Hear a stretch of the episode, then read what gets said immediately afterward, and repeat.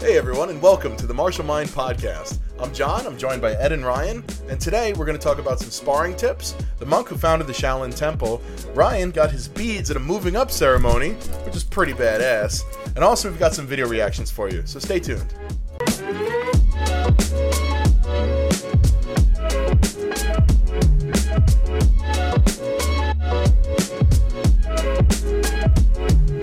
All right, boys, so we're back for another one. How you guys feeling today?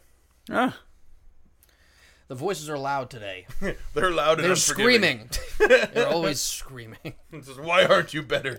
Why aren't you better? No, it's all good, man. I, I totally know that feeling. We're just had another great week of training. Um, last night, uh, me and uh, me and the, the intermediate class, we did an awesome, really cool snake set. Mm-hmm. Really felt like I was in the deep water with that one, but that's how you're supposed to feel, right? yeah, no, especially like uh, Sifu Greg ran class, right? Right, So yeah. yeah. so I mean, like the, you, you, you want to be at a point at times where you feel out of your depth. You know, like that's how you learn. That's how you learn new movement is by trying things you've never done before. Unfortunately, that's not comfortable. No. Yeah. Yeah. um, I- I've been in plenty of those classes. Jenny was telling me about it. I wanted to be there, but I had a work emergency that I had to go deal with. So unfortunately, I couldn't be in class last night. But it is what it is. alright. So alright then. So alright then. um, yeah, no, especially the animal sets is like some of my favorite. My favorite classes is when like you show up and it's like, all right, we're doing some movement stuff, and then you Yeah, just yeah. do a bunch of really sick techniques you've never seen before, um, and try to remember it.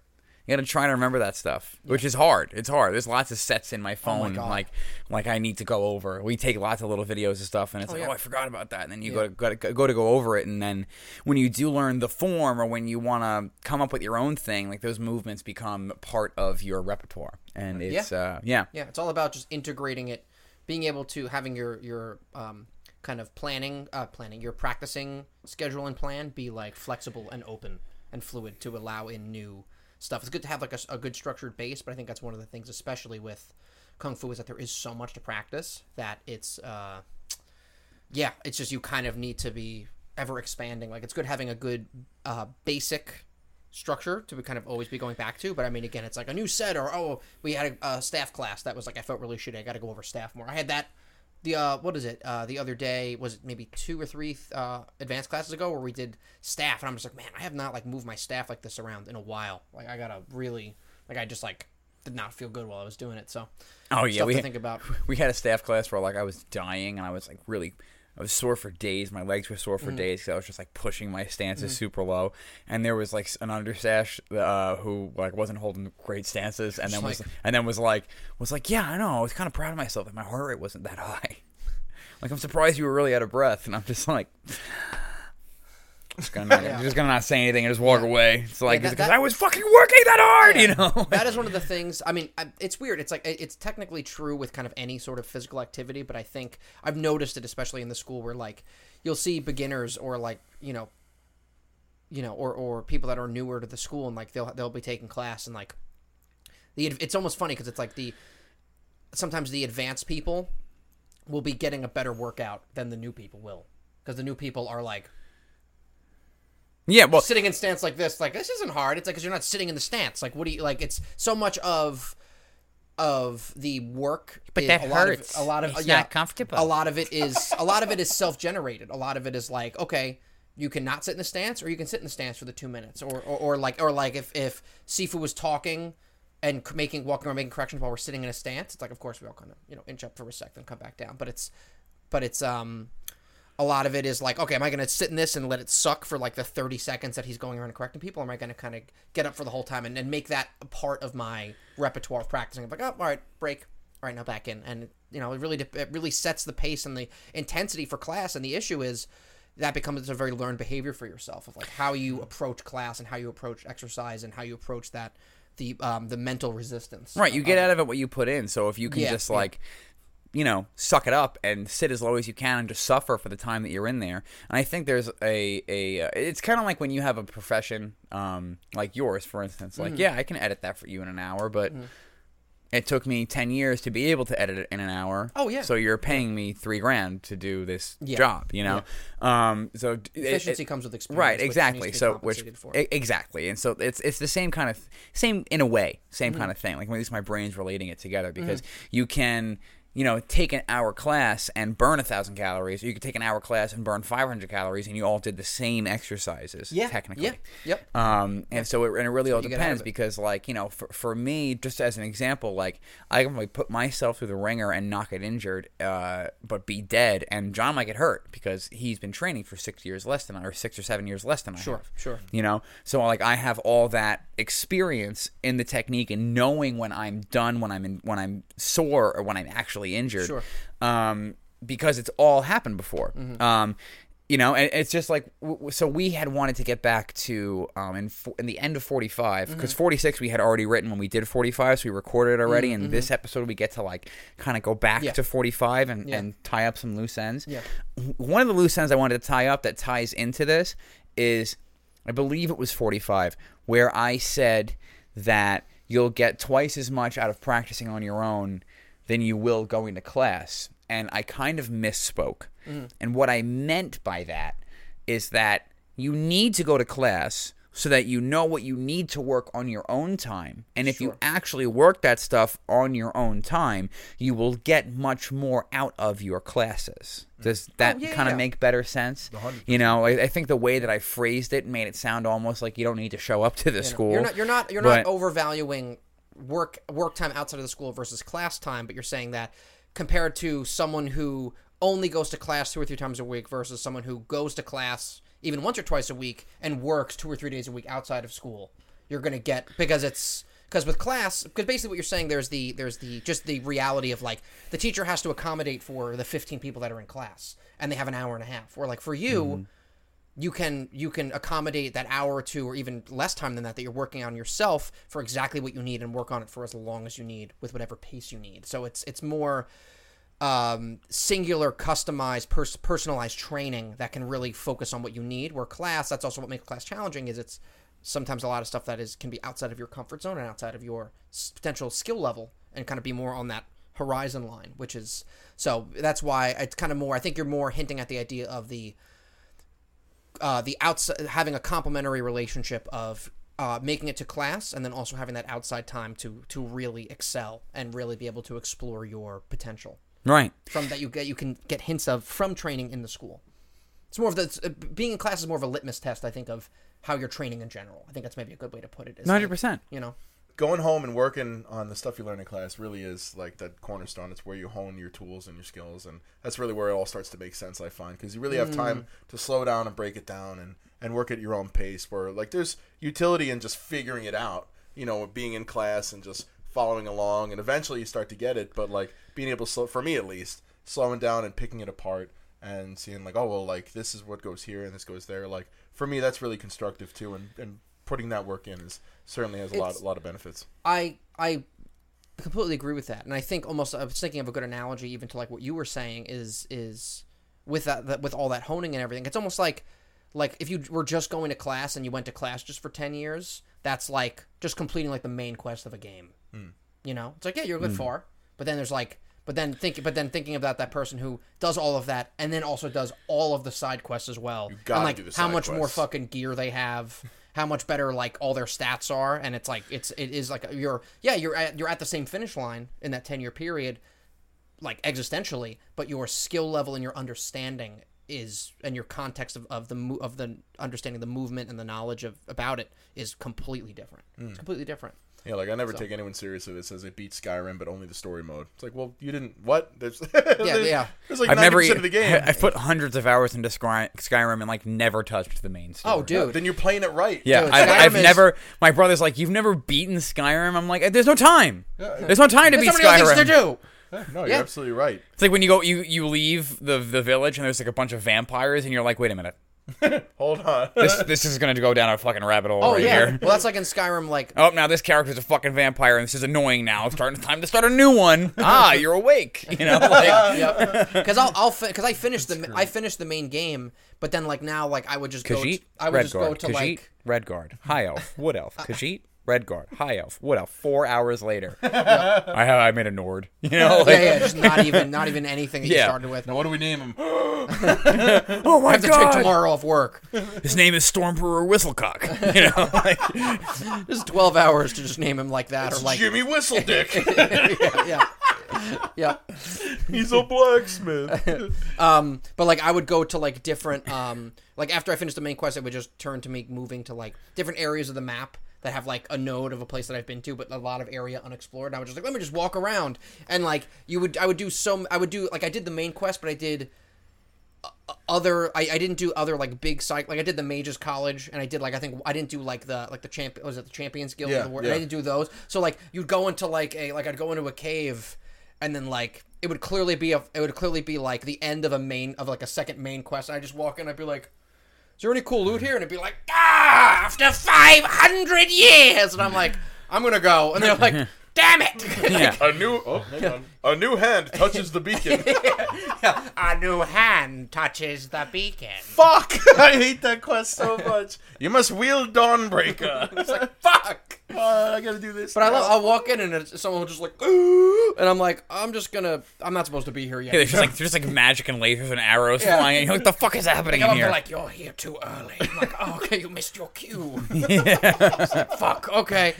Um, but that, that's so many times where they're like, you can't do this yet. It's like you can't. Like this is for request. And I'm like, oh, like you just you walk Mm. in like at the end of like it's like going to Disney, going like behind the scenes. You just see like Mickey taking his head off. You're like, I'm not lighting to, a cigarette. I'm not supposed to be back here.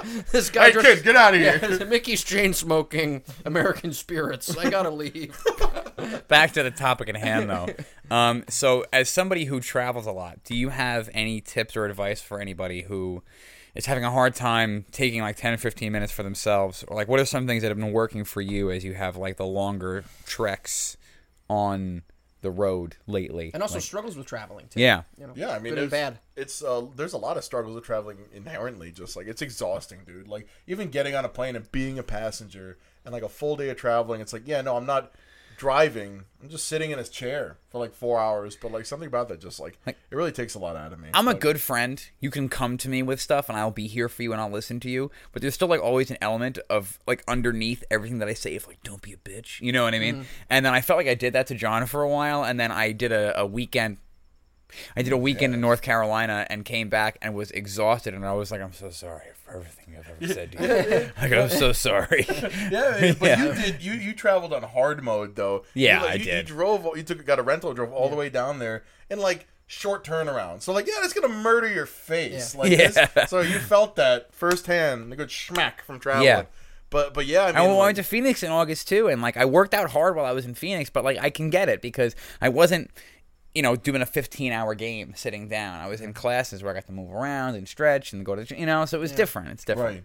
Right. And, and so like I mean one thing I like to do when I travel is that I'll travel late in. So like I'll have like a 6 p.m. flight. This way you just you, you get there, go to bed. You know, just like it's exhausting, just tuck it in. So this way you got the whole beginning of the day while you're home to take care of your shit. You know, like assuming that you a lot of full day for traveling, you mm-hmm. know. So like you can get in a routine before you get on the road. This way when you're wiped, there's no like I'm too tired, you know. It's like you're where you need to be, go to bed, you know and depending on your schedule, you know, like uh, there's always time in the hotel room, you know, and there's always room at least to get some stretching in. So one thing I was doing when I was on the road in Fort Worth is that on my lunch break I was going outside and I was doing some qigong, you know, just like every like those are very long shifts for me. I was there from like 9 a.m. to 11 p.m. So I, I had a couple of lunch breaks, and one it was kind of cool because the first break I went outside and it was daytime, and the second break I went outside and it was not daytime, it was nighttime. So, so and uh, just doing qigong and, and doing some breathing, even just stretching. You know, if you got 30 seconds just to get up out of your chair and just stretch, it's like literally like that's baseline minimum. It's productive. It's good. You don't have to do full kung fu forms, but like I I really do try to find a spot just to get my hamstrings loosened up or do a couch stretch, like put a cushion down on the floor, like if there's like any chairs or like roll up my sweater and put mm-hmm. that down on the floor and use that as a cushion for my knee if I'm doing a couch stretch. Um, but And one thing I, I like too is like real quick, like sit in a perfect horse stance. Because like for me, I don't know if you guys feel this, but like sometimes you want to get down there and your hips are kind of preventing you, mm-hmm. Mm-hmm. and you just kind of get down there and settle into that horse stance, get your SI joint, and your lower back kind of like settled into that perfect position, and hold it until your muscles start to go. Just like a quick like 30, 40 second horse stance. That that helps too, just to keep that that hip mobility going too. Yeah. Definitely. And it doesn't. You don't need a lot of room to do a horse stance either. It's just Yeah, literally just a little more than shoulder width, and you're good to go. So even if you're in like you know like a Super Eight on the side of a highway, and there's like tractor trailers speeding by your little room entrance, which was happening to me when I stayed in New Jersey one night a few years ago. That was cool. Before you take your four to seven uh, in and out animal style burgers back up to your hotel room. You Yeah, know? got animal style. It is cowbunga. It is. no, but uh, there's there's plenty of things you can do, and and like I said, traveling in late that first day is is huge. This way, you have most of the day to yourself, and you can you can actually be productive and not be mm-hmm. wiped out from traveling. And then just find time to stretch at, at least. You know, it's it's not it's really not difficult just to find a spot to stretch and then and get a horse stance in. I think that that can help you out a lot if you're traveling a lot and struggle to find any room for for kung fu. That's those are three very easy ways to to include it in your in your trip. and follow good people too. Like honestly, like curate your Yeah. feed. Curate your feed. Yep. Unfollow people. Use the I don't want to see this buttons. Like there's a lot of conspiracy out there about like you know they're they're they're trying to fucking make you whatever, but like you're you're choosing it. Mm-hmm. They're tricking you into picking it. That's that's what's actually happening. It's not necessarily your brain chemistry They're against you. definitely listening to you, and they're definitely advertising to you mm-hmm. based on like what the microphone is picking up. But it's also small things within the algorithm, what your eyes sit on for ten seconds as opposed to Mm-hmm. Yeah. 10 Those five seconds. make a difference. And it, it literally knows every time your thumb stops for a second, it goes, why do they look at this more often? Let me show them more of this. And it's to keep engagement, to keep you finding um, things that you enjoy. But there is a nefarious thing about it because they want you to spend money and they want people to. There needs to be value in paid advertising for people to continue to pay for advertising because that's how they make their money, right? Sure. Um, so that's what these algorithms are for. So if you curate your feed where like for me, like I'll be scrolling, scrolling, scrolling and then I get stuck in some bullshit cuz you know you click a video and then it gives you like videos like that and then you get stuck in a phone hole for like 10 to 15 minutes and then you get back out of it and go to your feed and the next thing you know I have David Goggins talking to me or I have Jocko Willink talking Yeah. to me or uh, Vanja Moves, uh, V A N J A, I think it's dot moves, but I'm sure if you put in the search bar, she'll come up. She's a uh, like a, like a female mobility coach, mm-hmm. unbelievable strength and flexibility, and just like really great like tips. Mm-hmm. And like you watch her videos and they're like straightforward to the point this is what i'm doing. Look at how fucking mobile i am. If you want to get like this do my class or whatever. Mm-hmm. But it just makes you like you watch her move and you're like oh that looks good right now and you want to get up and do something and get up and Yeah. stretch. Just so like you have so that's that's a good one to follow. Uh, uh, Vanja moves is a good one to follow. I think I'm saying that correctly. Knees over toes guy is a great one to follow. Naturally, Um, that's our boy. Yeah, it's a really good one to follow. Joe Rogan is not a good one to follow because it'll just be like, "Hey, here's some fucking elk." You know what I mean? I'm eating jerky. I got an ice bath. episode out for somebody who works out so much. He posts zero workouts, which is kind of hilarious. Um, Well, he's not a fitness influencer. I'm a fitness influencer. Yeah. Ah, he's a comedian. okay. Yeah, but that but I understand. Like that's like my time. That's why I don't really take too many videos in the gym anymore either. Um, nevertheless, uh, it, it's definitely a good way to like keep yourself from falling too deep down the rabbit hole. Okay. You know, And one thing I was going to say in, uh, regarding like social media, like curation and like the algorithm, the almighty algorithm, is that like, well, as a lot of you guys might know already, I'm sort of like the mad scientist of the podcast. Like, this is my apartment. This is kind of like, you know, I'm the computer guy, you know, I got a freaking server in the back room. And uh, one of my hobbies I'm kind of trying to learn is, is how to work with Linux. And so I've been throwing on like a hobby. it's I, I'm trying. Yeah, I like learning computer stuff, and so like I put in like I just let Linux videos play on YouTube, but I select them, and then if it goes in autoplay, it'll change the topic. Like it'll it'll go to like oh Tom Segura funniest moments or like, but it'll never put me back on the Segura. Linux like you know the Linux Railroad, you know. And so, but the second I put on something goofy, the algorithm catches and just like fucking, just like all of a sudden I'm 40 minutes into memory. But like, Yep. but you know, it's it's it's weird. Like programming that algorithm, I feel like it's it's it takes more work because like I, I'm like annoyed that it's like there's some some guys that really like this guy Techno Tim. He's awesome, and like I've learned so much from this guy. Um, but if I just like put it on autoplay, then all of a sudden it goes back to memes. It's like, no, this is really useful shit.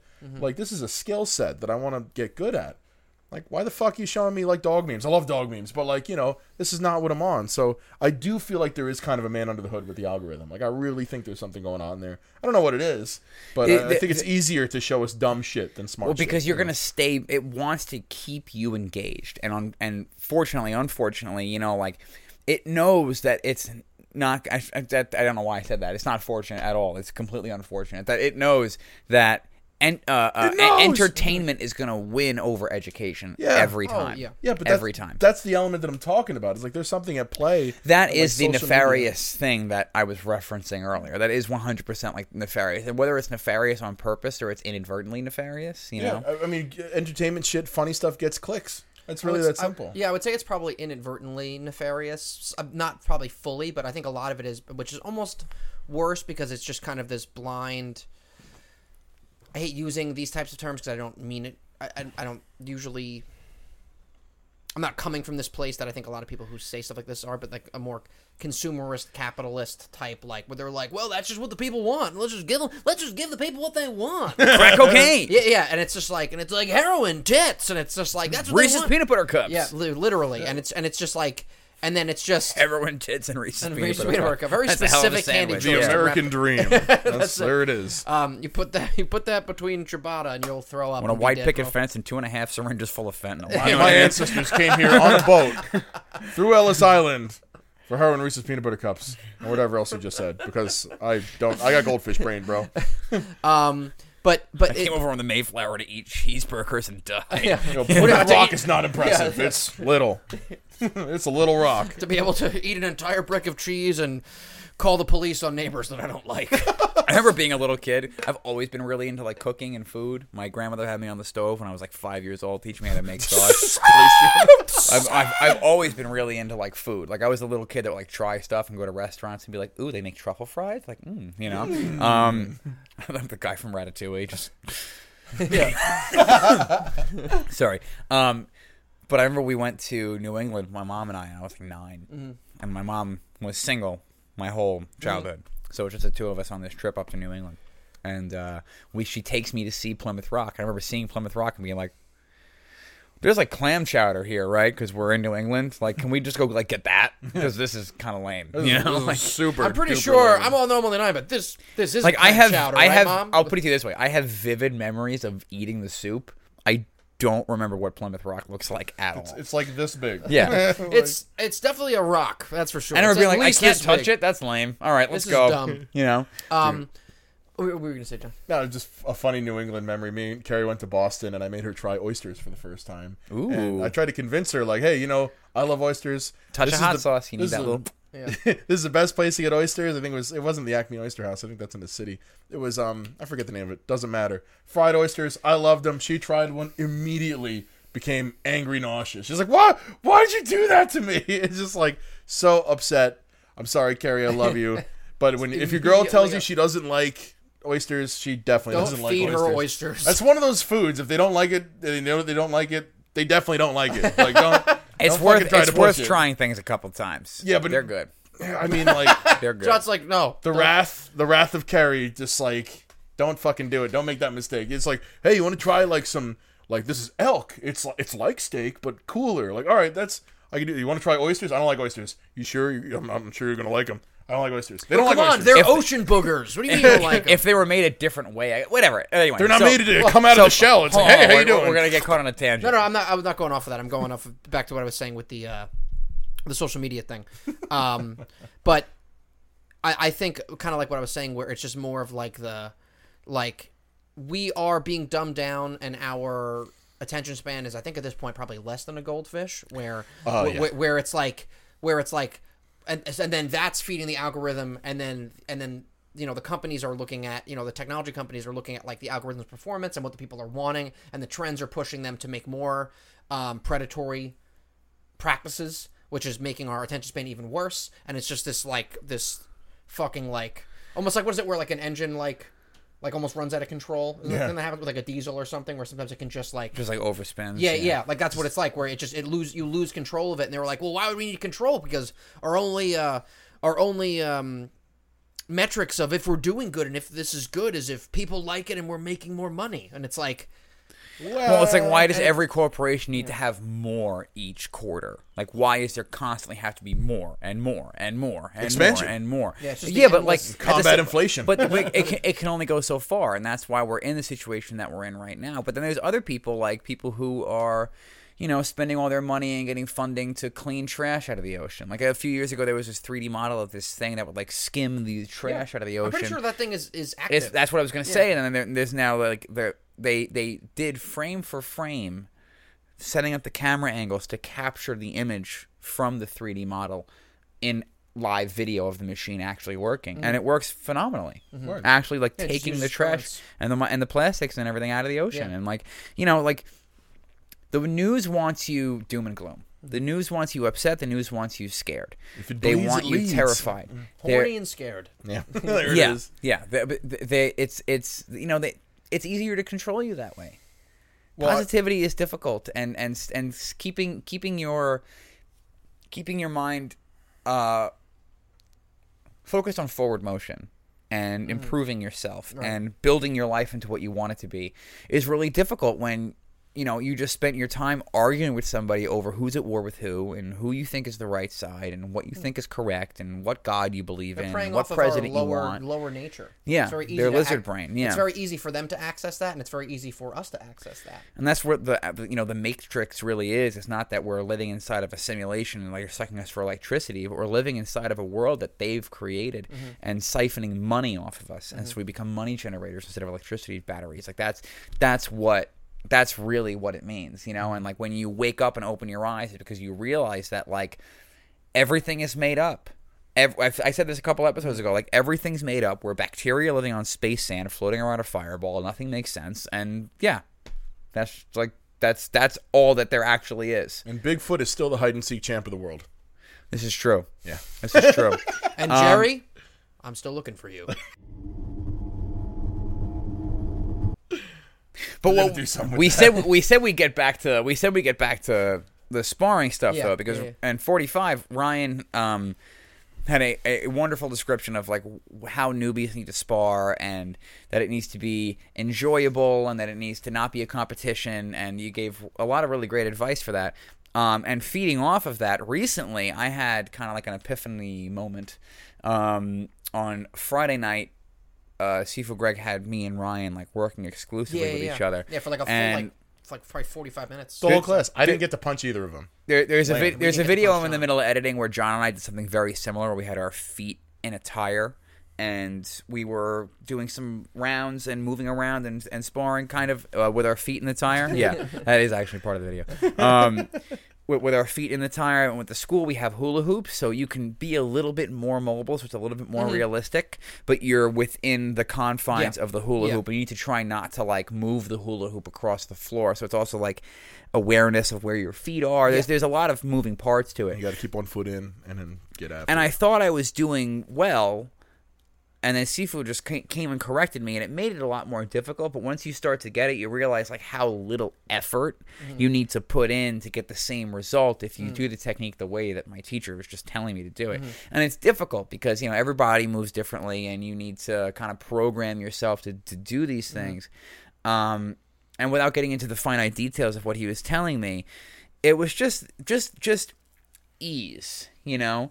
Whereas I might be like doing like big dips and big sweeping motions and big blocks and thinking about like the counter attack. He's like, don't even worry about that. Just relax. Try not even to use the hand that's protecting your face at all. Stay sideways and slip small. Slip tiny. Yeah. Slip tiny. And then I said to myself, I'm like, all right, I need to practice this on my own. How do you practice sparring on your own? So my brother Blake, who congratulations is a uh, uh, Joe Gal teacher's assistant, right? Not yet allowed sure, but he just got his black sash. Um, and I think before he got his black sash, he might not have wanted to work with me because he felt like I might have like beat the crap out of him. But I think he's got a little bit more confidence because as soon as I texted him, like, "Hey, you want to meet up with me early tomorrow morning before class and do some sparring drills?" and he was like, "That would probably be a really good idea." Yeah, again, I think I think also even even maybe even more probably even relevant than than that is that is that I think he understands the mission a little better now. Like Yeah. like the mission assignment now that he's a black sash. yeah, what yeah. he's got to do. The mission assignment. That's Yeah. that's a good way of Mission putting it. Hundred percent. Continue. Um, yeah, but I mean, let me tell you, he snuck in some really good shots on me, Mm-hmm. and uh, we started out with just like hands and feet. One person moves, one person throws, Okay. and we went back and forth. So like I would defend and just get away from his Yeah, punches and kicks, and Like then what we would do. Mm-hmm. and, right, and then vice versa. yeah. And then we realized I was having trouble with the slipping. Mm-hmm. So we went to just lead reverses and just worked on the slipping and getting out of the way Mm-hmm. because it's different when you're totally mobile. Yeah. Because when you're totally mobile, the game changes. Mm-hmm. So, um, working on all that, and then the last round we did, we just sparred, and we just like try not to kill each other, and it was it was good. Mm-hmm. Good. And all those, but I felt like I kind of like. Like when, like when you do something in a game and like the little achievement unlocked, you know, like like our new skill unlocked. Spend your skill points, you know, like um, Level up. yeah, yeah, level up. I like I definitely felt like that like like ah, Mm-hmm. epiphany moment because as you move on 45s and like all those like esoteric kind of like kung fu-y looking moves where you slip on the 45 or like tiger on Mm-hmm. the angle and all that stuff that people take super super literally Mm-hmm. like if you're going to come in straight with that. There was just one moment where like he would throw and I would go on the corner and I'd be on the 45 and I would come in and he would throw and I'd be on the other corner and like kind of finally after uh, you know 11 and a half Mm-hmm. years starting to unlock that like loose t-shirt Mm-hmm. um feel of it because our Yeah. teacher's teacher used to always say you should be on your opponent like like a loose t-shirt like an oversized t-shirt Mm-hmm. how it would billow around them but you can never quite never quite grasp where it's going to be Mm-hmm. um and and I kind of felt that when I was sparring with him Mm-hmm. um and it was also nice to like no if not anything but like to not work with you Yeah. because I'm so used to you Mm-hmm. That like every little thing you do not that I know everything you're gonna do and like you never hit me but like Yeah, but we're more accustomed to working with each other. we're so comfortable working with each other that like like it isn't anything you know Mm-hmm. what i mean like uh, but working with blake was was great because like i need more perfection in my techniques in order to take him down because he's so much heavier than me Mm-hmm. as soon as he resists the takedown he's not moving Mm-hmm. as soon as he grounds his feet I can't budge him. Whereas for you, you know, he's got like hundred pounds on you. So Mm-hmm. Yeah. Mm-hmm. for you, I just come in, woo, you know, and you're taller. So the ways I would come in for you are different sure. the, the the the angle of my of my horse stance, or the angle of my forward stance, or my throw, or my lock, or whatever, is different for you. Sure. And so for for him, it wasn't working. I actually never really. He actually reversed and took me down twice, and I didn't take him down at all because uh, you know he just. All right, I'm not. I don't want to move now. Mm-hmm. So and that and so you know he also is. He's a he's a black sash now. Like mm-hmm. he understands. Like oh nope, I'm not doing. Nope, I'm not doing that. And then just turned it right around on mm-hmm. me, which is which was really cool, really cool. And I, normally I would get really upset at things like that, but I was watching a video lately, and it kind of made me. I thought of this at that moment. You know, Brian Shaw is. Um, yes, I do. Brian Shaw, he just retired from the World's Strongest Yeah, Man. yeah. Mm-hmm. He's like Yep. won the World's Strongest Man like a bunch of times. Um, He's enormous. he's huge. There was a video of him trying to single, you know, with one hand pick up a, a 350 pound dumbbell, and he couldn't.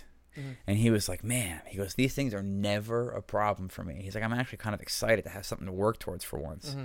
because he's so strong that there's like no strength event that he can't do Right. Within reason, obviously. So it's like he's like, man, this is actually kind of nice to like Mm-hmm. have something to work towards. Like now he can work his grip strength to, to try to pick that thing up. Mm-hmm. So it's like I had to think of it that too. Like, all right, like okay, now this is something. This is the next thing to work towards Mm-hmm. because I think throughout my career, what's happened is I'll have a difficult time with something, and then I will kind of do that little moonwalk Mm-hmm. into depression and and I'm never gonna get it. I'm never gonna get it. And then when I spar and I spar from that, like, or I'm tired and I'm like, fuck, I have no wind. I don't have any energy, you know. And you don't just like, all right, fuck it, and you just mm. stay in the moment. It's so much more difficult. Mm-hmm. It's so much more difficult, and you just you actually take steps back, mm-hmm. especially with sparring, because like sparring is like the like, okay, what can I really do? I could do a form in front of people and make it look great, but that's the art part. That's almost mm-hmm. like doing a dance. You know what I mm-hmm. mean? It's not. It's not in competition in front of. I mm-hmm. mean, if you're doing forms against people, yeah, you're competing, but it's not the same as fighting. Obviously, um, or, or UFC would look very different. You know, like, but it's not. It's not the same as fighting. So, fighting is the test of all the work that you've been doing. What can I do? What can I really do? So then you spar and you don't do so good. and then you're like, "Fuck, I wasted all that time." Mm-hmm. But really, it's just okay. We're back in the lab, like you had said in uh, in 45. Like you know, we're we're we're, we're back in the lab. We're we're okay. That didn't work. How do I make it work? How do I make? Does it work on them? Okay, it works on them. Why doesn't it work on him? Mm-hmm. yeah. and and you have to figure that out. You know, okay, wh- why did he reverse me? Where did I let myself get reversed? Mm-hmm. Did I overcommit to the technique so much that there was no way that I could recuperate from Mm-hmm. it? You know, like there's there's little things that you you don't get to have those thoughts Mm-hmm. if you're so wrapped up in feeling bad about sparring or trying to hit the person in front of you or fe- Yeah. or getting angry at somebody who's just straight up better than you. Yeah, it, it is a a, a lot of Excuse time the the it is a um, miss a misunderstanding of the mission with sparring leads to a um leads to like a misappropriation of your energy and intention, which leads to you not which leads to a lot of people, including all of us, stagnating in sparring at certain times, especially in the early stages. Because we're like, because again, same thing like you just alluded to and I alluded to uh, last, you know, in, in 45, where it was like, oh, hit, I don't want to get hit. And you're not, and you're like, okay, how can I get in the, how can I find, how can I bridge this gap between my focus on technique and form when I'm in front of the mirror, and then also being aware of me being in front of someone where now the mirror I'm in front of can can hit me, and it's mm. like how do we bridge that where it's not, and it takes and it takes time. It takes a lot of time where you're not in this, you know, you're not in this type of like animalistic kind of reactive kind of like you know reptilian brain react you know you know form, form that you're in where where it, it's sparring is scary especially again you're not even talking like we're not even talking like getting into a fucking cage or getting into like a match with someone you don't know who's trying to like knock you out. We're talking about like you being two years in and you kind of getting on the floor and, and, and moving around and like it is scary it is a scary it, it you know it's an uncomfortable thing for people Dude, I, it was uncomfortable for me it was uncomfortable for everyone I mean, talking about being scared, guys. That uh, this past Friday, when you two were working together, the whole class, I was working with everybody else. And um, also, a fun fact: I'm also the the biggest guy in the school. like, Yeah, yeah, you are. by by quite a bit. yeah, I, by quite Quite quite, a quite a lot. few yeah I mean, El- degrees. I think Elmore's close, but You can just like, see like the different the sizes of like if you look at the main shot, like look at the sizes of our heads. Yeah, that's- yeah You know, like I- we're not standing up, so you can't really see it. But like, I'm enormous, and yeah. so John uh, is enormous during class, um, we're it's doing like the David hoops. and Goliath when we're in the tire together in that video. Dude, I was I was working with Dunya, and like, and so She'll fuck you up. Don't Oh, she- sleep on her. She's uh, she could fucking crack, dude. But like she um like everyone I was working with, you know, I was just using her as an example of just like I'm big, she's not, and uh and but she did really well. So if Dooney, if you're listening, like very very nice work. She's on not, Friday. but it's okay. I yeah okay. in case you are good job In case, just in case. Um, but uh, so everybody I was in the hoop with. I with, think Melissa like- listens to the show. She can let Dunya know. Yeah. You know what I mean? Melissa let Dunya know Let Dunya know. We said good things. Yes, we're all we're all fans. Um, and uh, so we're doing the hoops, and like I'm I'm pretty comfortable in the hoops, you know. Also because there's not somebody m- as big as I am there, you know.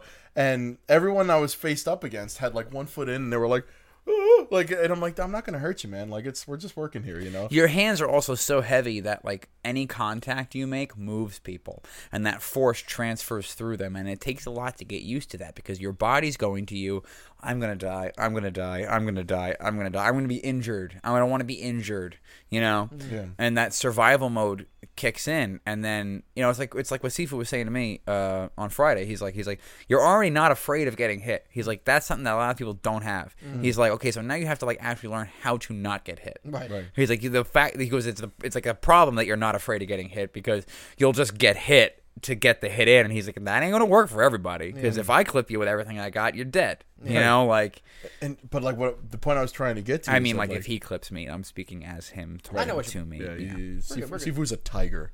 Um, but uh, I, I I'm not a bully, you know. Like I don't I don't really swing hard at people, you know. I just I like to just touch and go, and um and everybody that got in the hoops with me was like had like barely all their weight was on their back foot, and they were leaning out of the circle, and they were scared. But And it was even we, even we realized kinda- we were doing that to funny. each other. There was a point where Ryan kept falling out of the hula hoop because he was leaning back so much. I would throw and he would go to dip, and then your front foot would lift up off the ground, and you'd fall out of the Mm-hmm. hula hoop. So there's you know, um, and then for me, I'm like just hit my face, fucking come on, you know, like or or or like leaning so much that I'm rolling in these big arcs. Um, the sound is probably terrible. It's on like all the way around the microphone. Big. but like roll, just just roll,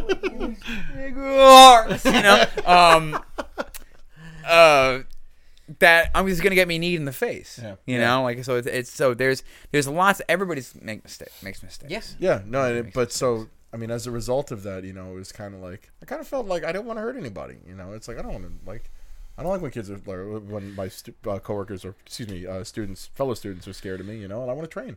And You f- know? for the people out there who train on their own, they don't have somebody to spar. You have to make it real in your mind, and you need to just do your bag work and do your shadow boxing and make it real in your mind to the best of your ability. Because I have to say, you know, there has to be carryover because for Elmore to be away from the school for nine to ten months at a time, come back and train for two or three weeks, and then spar and do as well as he does. Oh, he's awesome. There is Yeah. something Yeah, there to is. be said for um, hold on. I'm sorry. No, it's, he's obviously putting that work in on his own. Yeah. We were talking about. No, yeah, absolutely. He is putting that work in on his own, but there's something to be said for um I I, I can't think of how to phrase it, but kind of like playing VR with yourself in your it's- brain, It's just you know. the the, Then using the- your imagination, the, I guess. headspace you're in while you're training. Yeah. The mental state that you're applying to your training is very Sparring simulator twenty three. Yeah. Yeah, but Yeah. but but for real though, and I mean like I'm sure like an actual like VR thing is not going to be anywhere near as good as just like going outside and just working on your techniques. Apollo Glory is pretty cool, but yeah, you're right. um, but but but even then, like there's so there's um some tips and tricks uh for training on your own. Okay, the rope, right? Take a string, tie a string between two points. Make sure the string lines up Oh, just with your shoulder, stuff, yeah. Yeah. right? And work throwing on that line and dipping underneath that line and doing techniques on either side of that rope. That's definitely something that Sifu has taught us how to do. That helps a lot with understanding movement. Um, like like tires and hula hoops are good. Uh, quick foot drills, maybe straight line stuff, and making sure that your feet are on either side as you do a set of techniques, and then switch to the other side and make sure your feet are on either side of that line and you're not tight roping. That's another on the ground, another yeah. great thing to like yeah put like a piece of duct tape on the ground or something like One that. foot on each side. Yeah. Yeah, and just you know make sure that your techniques are working in in, in that way. Um, so that you know you're balanced and centered, especially if you're on your own. If you have people to spar with, then you're set. And honestly, you don't have to spar hard every single time. That's how you get brain damage. That's how bad things happen. So find drills to do. You know, find you give yourself handicaps. You give yourself handicaps to, um, um, you know, and those limitations and what techniques you can throw. Like, okay, we're just doing hands.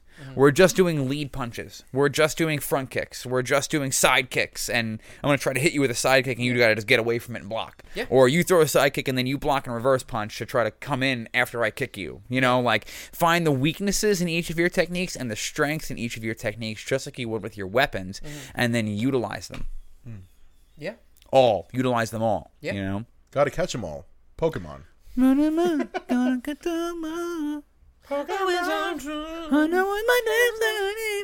You teach me and I teach you Pokemon. That was that was something, guys. Yeah. so last episode we got into a brief history of the Shaolin Temple, the place in China where our wonderful art form, our martial art, comes from. And we want to learn as much as we possibly can about the history so we can properly respect the culture. And we're learning along with you guys because we know some stuff, but we're trying to do as much research as we can on our own and make sure it's a good source. If we can pull up uh, the website so I can read it out for people because I don't remember what it was.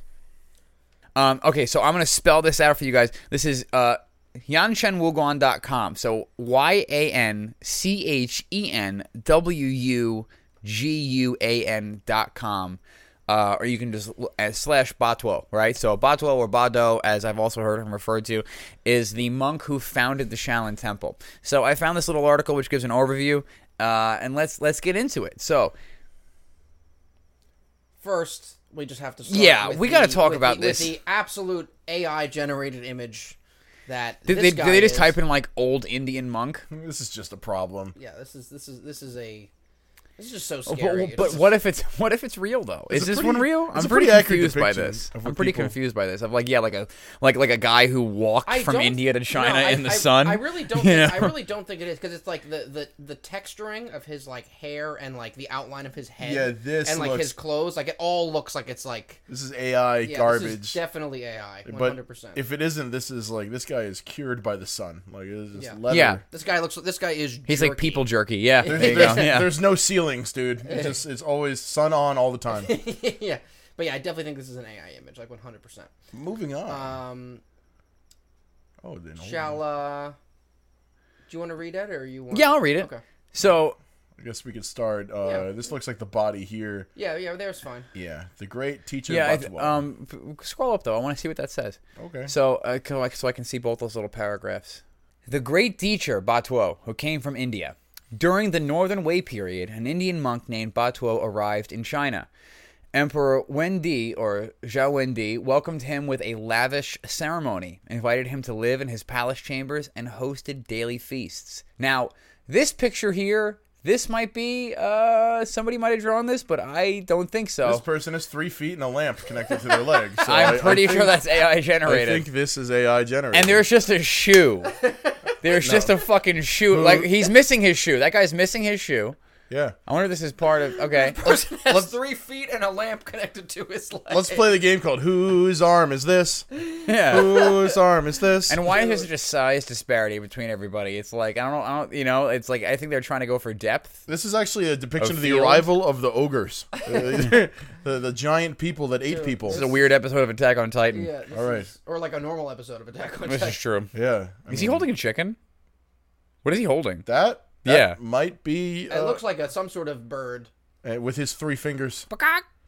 Oh god. All right, let's keep AI going. images are This nightmares. has nothing to do with who Boswell was. Moving people on. listening. Uh, so in 494 AD, in the eighth month of the lunar calendar, on the 15th day, on the on the eighth month of the 15th say day August of the fifteenth, second, four yeah. bro. So like, it's four- August. Yeah, so in four in the eighth month of the lunar calendar, well, the eighth month of the lunar calendar is different. Oh, well, it's Um, still so August. What is this like September or October or something like that? It's over Um, the fifteenth day in the evening, when uh, Wendy ar- arranged a special reception of the dragon and invited Batuo to the imperial pavilion to admire the moon and have a quiet talk.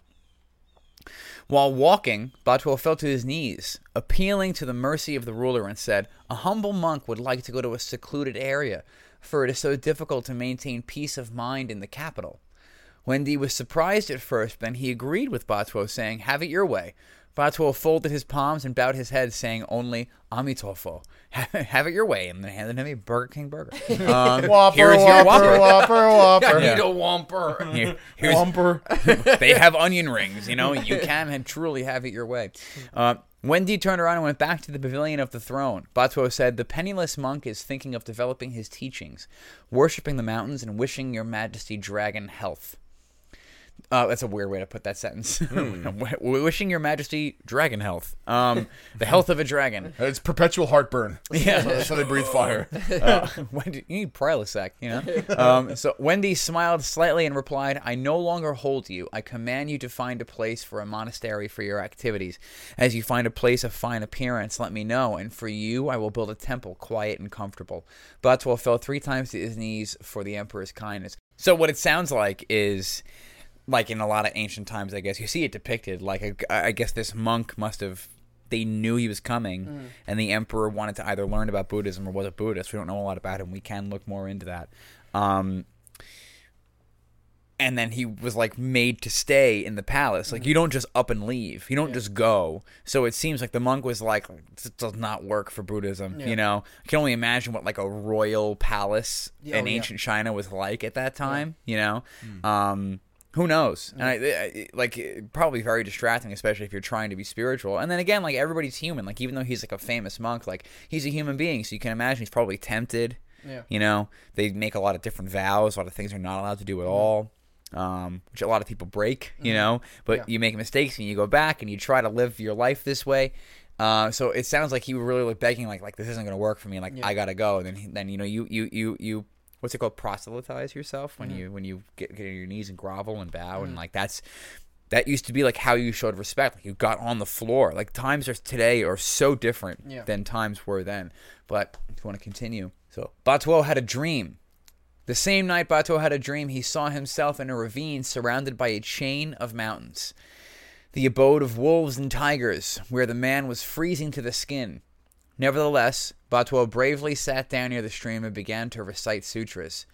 Soon many sparrows and various mountain insects appeared. One sparrow, seeing that Batuo was reading with his eyes closed, asked in amazement, Master, why are your eyes squeezed shut? Batuo paused for a moment, and without opening his eyes said, He who closes his eyes concentrates the consciousness spirit, subtly feels, the mind is filled with sincerity. The sparrow didn't quite understand him, but he nodded his head. Because I didn't quite understand sparrow. it. Listen, either. I I am am the the sparrow. Okay, we're also, gonna- why is he talking to animals and like having a vision? So this Snow is Snow White, bro. this is clearly from like religious text. He's Snow White. Um, so this is clearly like religious text. Like Oh, I'm, su- yeah, I'm sure that like in uh some his like in the wiki for the history of Shaolin, there's some recommendations for some books. I want to see if maybe there's like an audiobook of it or something. Mm-hmm. I do have a history of Shaolin audiobook I I've been meaning to listen to. Mm-hmm. Um and I'm sure that there's probably more like historical accuracy there, Mm-hmm. but it's also really interesting to see like what the what the history is and Yeah. what the story is. Like when we did the audio only episode, which I'm sure we'll get back to doing a new version of that. But when we had the o- audio only episode and we talked about the Bodhidharma, and there's that you know story of him crossing the river on two reeds. Like, did he really float on a reed? Yeah. You know, on a singular like oh, bah, you know, and just like put a toe on it and floated the fuck across Yeah. the river? Like, you know, and did they really have these magical powers because they were monks? I highly doubt Mm-hmm. it. But it's cool to see like what they believed and what's in the scripture. It's the same as any any religion, and you know, a, a, any religion you you you look at like you know, like did Jesus really turn water into wine? You know, like you don't know, but it's again, there's this this mystical, magical, larger than life theories about these amazing people, mm-hmm. and I feel like sometimes maybe it was because in order to follow them, you needed to believe that they were greater than human, especially mm-hmm. back then. So who knows? But if you want to, Hey, listen, like I find it really hard to take someone seriously unless they got superpowers. Okay, this is true. Just saying. I did I did think Sifu has superpowers like the longest time. He kind of does. Kind of does a little bit, yeah. So the sparrow listened to these words and with straightforwardness let out three playful exclamations. Paha! Paha! Paha! Just like that. Batuo stood up and, folding his palms, looked at the sparrow with surprise and hope. The sparrow flew up on Batuo's shoulder and said, It is not easy to build a house, but since you and I are friends, we must help each other. If so, I will grant your wish this night. And then a bird built the Shaolin Temple.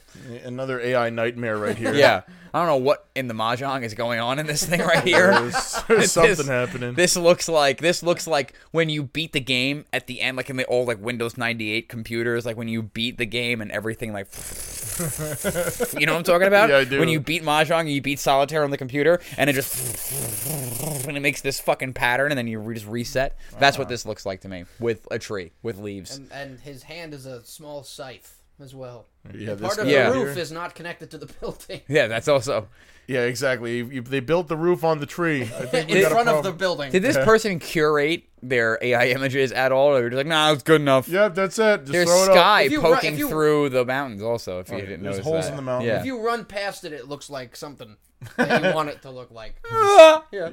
Looks good. You have to. he, he, proofread everything driving by from the back seat of a minivan. It's like, yeah, it looks good. Okay. yeah. All right. Moving Uh, on. Then Batuo, pointing in the direction of two huge cypress trees, I guess those are supposed to be the cypress trees, said excitedly, This place is coveted by the poor monk, so show mercy, heavenly bird. The sparrow nodded three times and flew away. Soon large flocks of monkeys and sparrows arrived, and they took out their sticks and whips and began to mow the grass.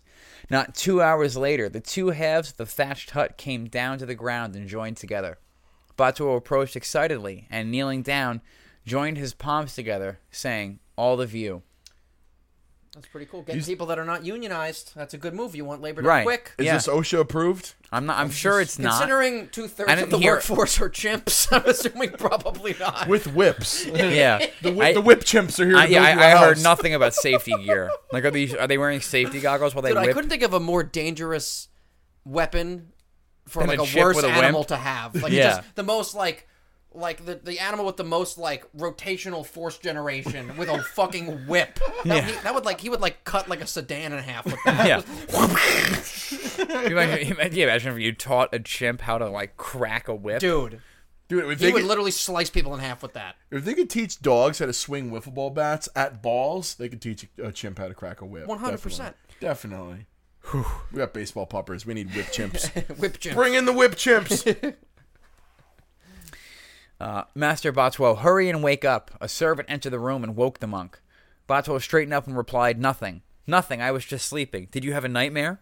The servant cautiously asked. Batuo nodded his head and said nothing more.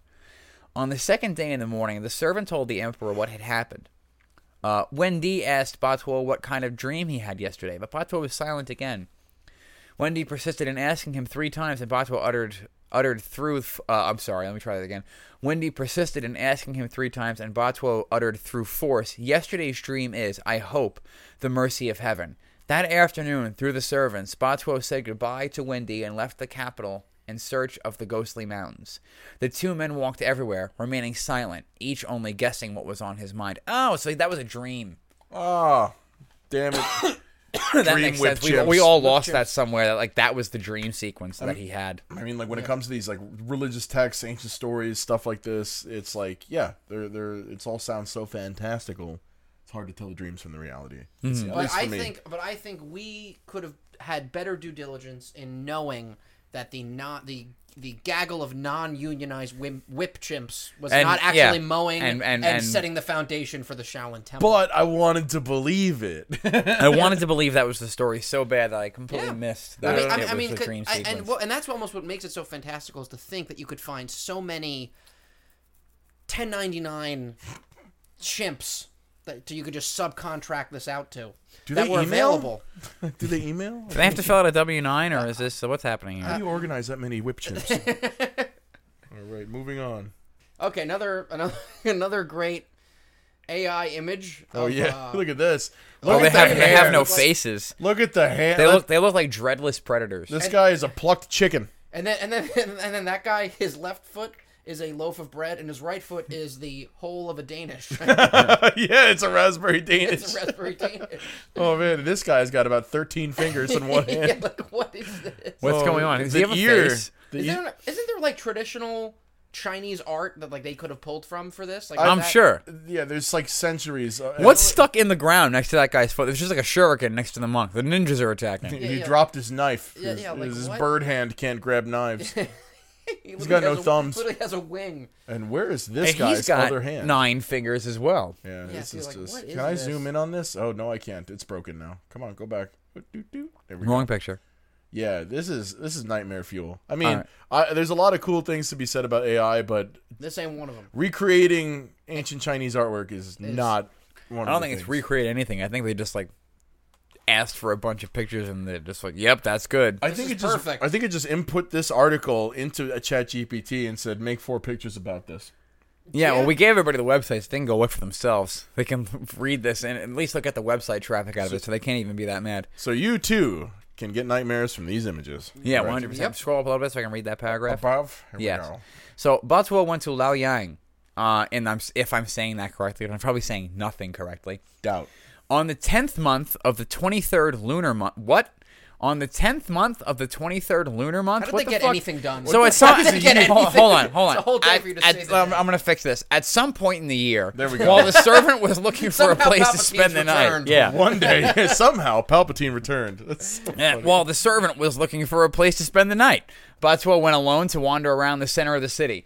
When he so he's got so these are about his so he's traveling with two disciples and they don't come back and touch on this. So like I've seen this before and like the two disciples like there's historical evidence of the two of them existing and we'll continue to go into it. I think it would be cool if after this we like found out more about that emperor, maybe a little bit more his- Wendy? yeah, maybe a little bit more about Did his you go on uh, to found Wendy's? How many my people God. that were killed for accidentally calling him Wendy? Wend uh so I didn't I didn't sense a hyphen there. My name is Betty. it was it was like it was there was something else. There was a more traditional Chinese name uh, at the top of the article.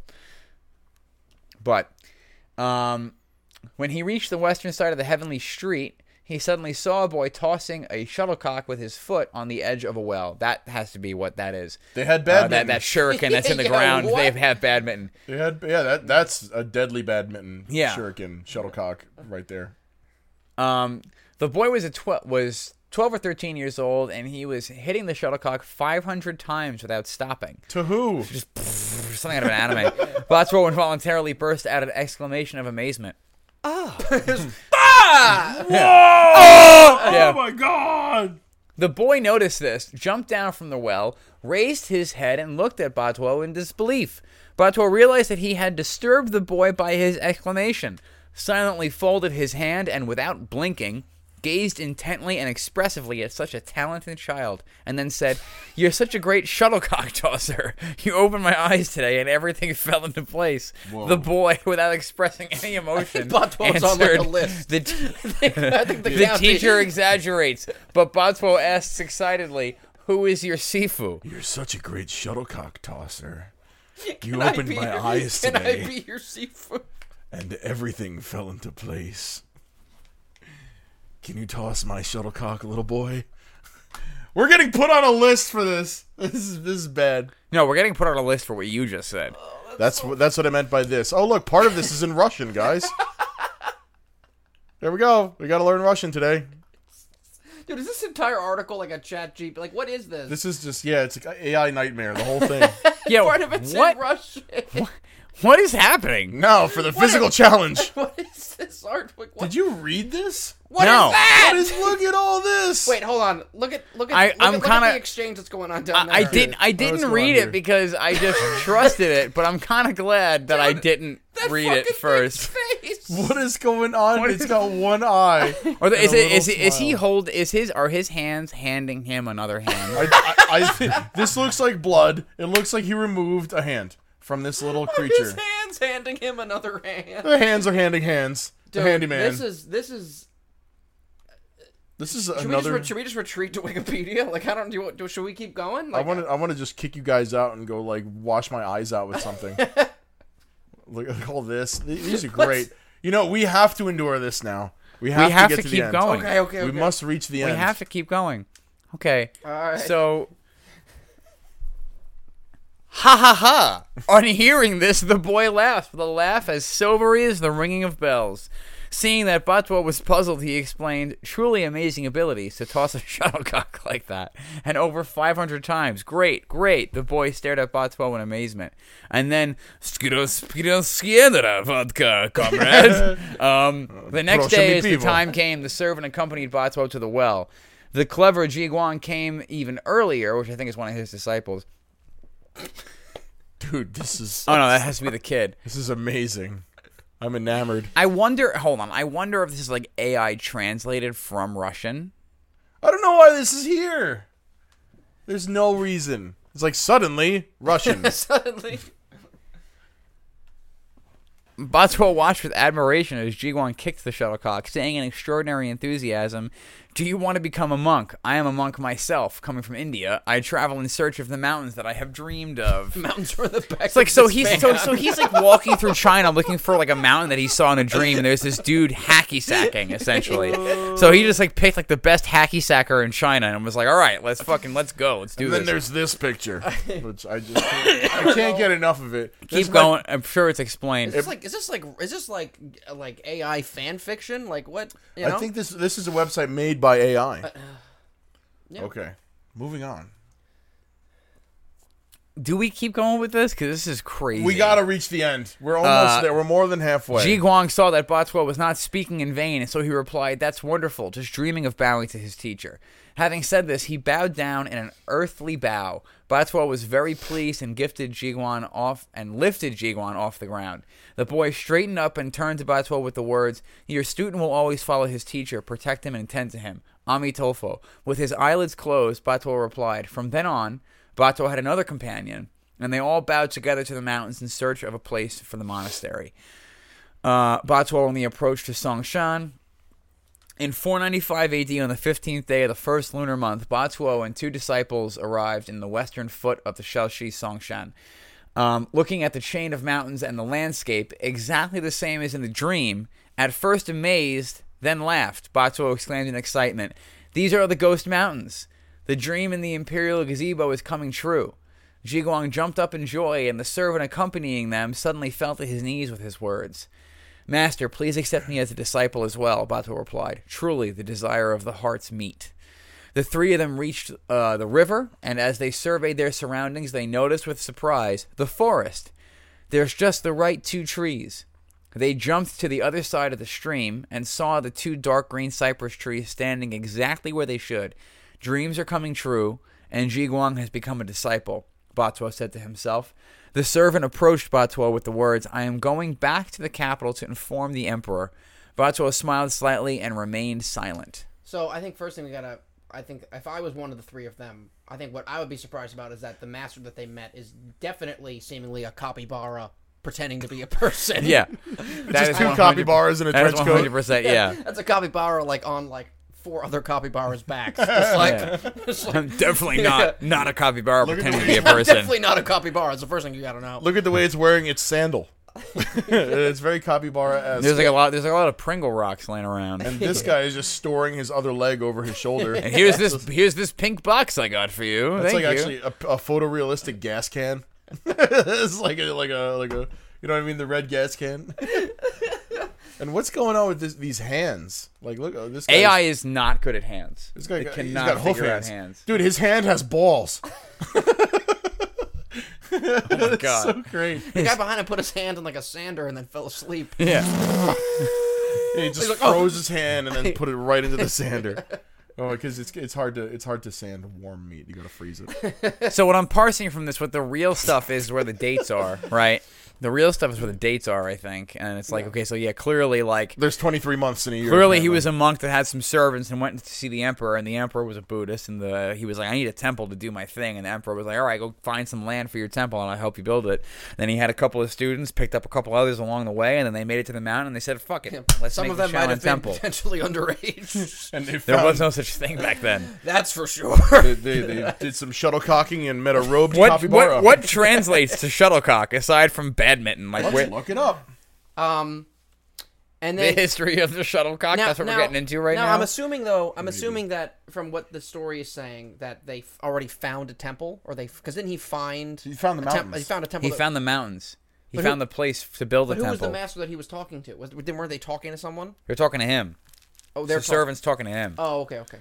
Alrighty, so uh, let's see here. This is where, yeah, this is after. This is where we picked up. Though. Yeah. this is where we're at. So a few days later, Batuo ordered Jiguan to cut the grass to buy a house. To cut the grass to buy a house. With the help of the men who arrived, a thatched hut with three rooms was quickly built.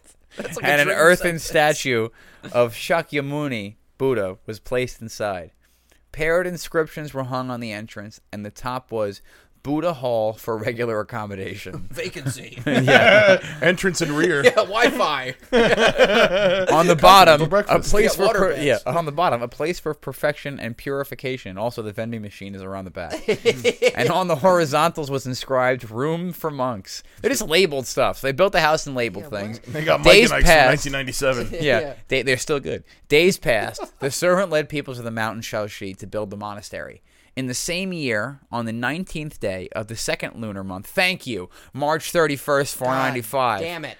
Um, all the work was completed. One could see the solemn halls, porches, buildings, and pagodas. On the same day, Emperor Wendi arrived. Why is the temple called Shaolin? Batuo fell to his knees and said, The temple has already been built. I beg your majesty to bestow upon it the name. Wendi replied, The gate of the temple is located near two trees. Two trees can be considered a forest.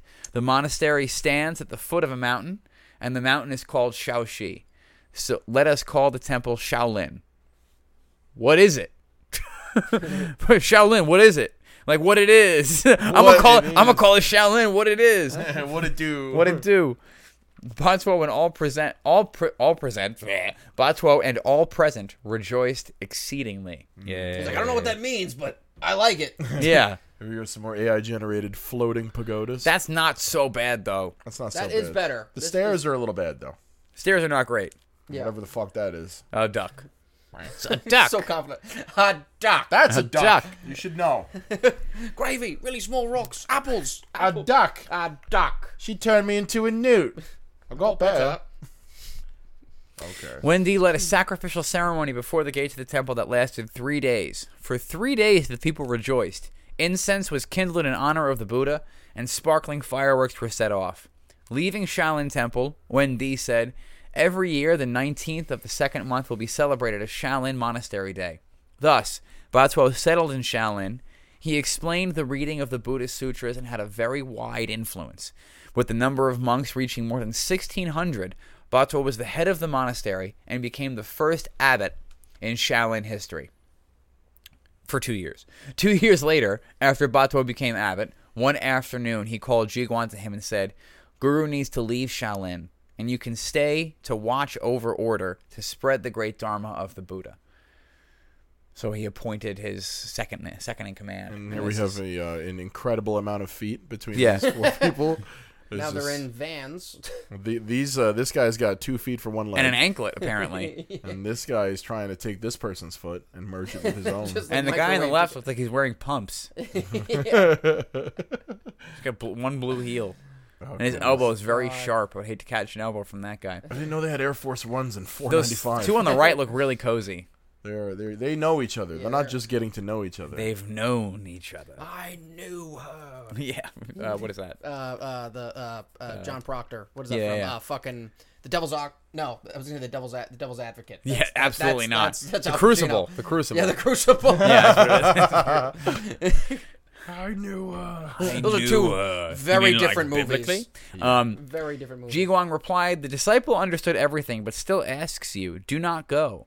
Batuo just once looked at Ji Guang, said nothing more, stood up, took the patro and the cup, and went out the gate. I don't know what the patro and the cup is, but he took it and he went out the gate. Well, so that was a awful article that we pulled up. yeah, Okay, I blame so- Ed. so no, it is 100% my fault. Okay. I should have read it beforehand, but I just like saw how long it was and completely trusted that it wasn't going to be an AI it wasn't gonna be what the generated fuck that ever was. So I think it was AI translated. That's pro- and then just briefly into Russian. It was like Yeah. really cool how that happened. That article was like when um when what's his name? What's his name? Ah, yes, Jurassic Park. What the fuck is his name? Jeff Goldblum. Jeff Goldblum just sticks his hand elbow deep into Triceratops shit and pulls something out. Like that's that's what that article big was. pile of shit. Uh, big pile of shit right there. It's a big Um, pile of shit. But I found that big pile of shit because I was thumbing the internet and it was the only article that like I found in the limited amount of time that I left myself to write the rundown for the episode. So that is my fault 100%. good. It's all However, the wiki is right here and it's only a paragraph long, but it'll help summarize the facts that we do know, right? Um so the Dhyana master uh Buddha Bhadra uh, which in Chinese is Batuo, was the first abbot of the Shaolin Monastery. He hailed from southern India. Uh, former worthies gather at the Mount Sh- uh, Shongfeng Stupa, which I think the stupa is the um, that's like a Buddhist I think it's like the building. Yeah, right? yeah. Um, uh, and each talks of the dark principle contains the following references to him. Oh, 'cause these are books. So former worthies gather at the Mount Shuangfeng stupa, and each talks of the dark principle. Those are both That was books. right off the tongue. Um, yeah, exactly. contains the following reference to him. Dhyana Master Buddha says, The extreme principle is wordless, the sagely mind is unimpeded.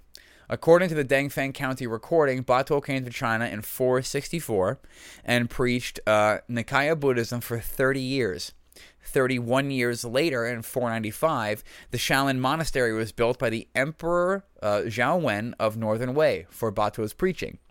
Batuo's disciples, Seng Shao and uh, Guang, were both expert in the martial arts by the time they began their studies of religion with Batuo. So that it's it's so short. I wanted a little bit more, but it's really interesting to think that his first two disciples were already martial arts experts as they founded the temple. Because that also you know there's a lot of fable story and there's a lot of other stuff that goes along with it. You know like did the bodhidharma really invent martial arts if there were already martial artists there? Or did he take something that they already had and synthesize it and make it a practice for everybody to do? So the source for the wiki it says uh, the bodhidharma anthology the earliest records of zen Um. So yeah, I, I, I'm- we should probably read some books and get back to this. the Bodhidharma discography. We got to listen to that. I hear you had a few good albums.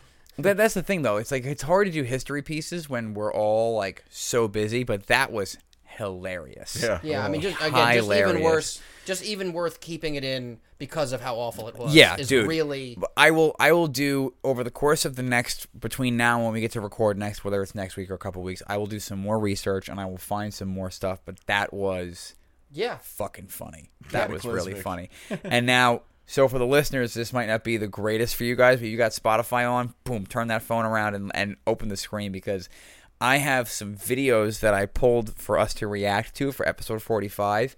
And I have, thank you, ADHD, Sometimes it pulls through. no idea what they are. Okay. Oh, okay. I have absolutely that's no recollection that's of even what worse these and videos more are. and more terrifying. I don't know if I put them in there as a gag for you guys. 'cause I do that sometimes. I have no idea Just like gore. what Just like these horror videos are going to be.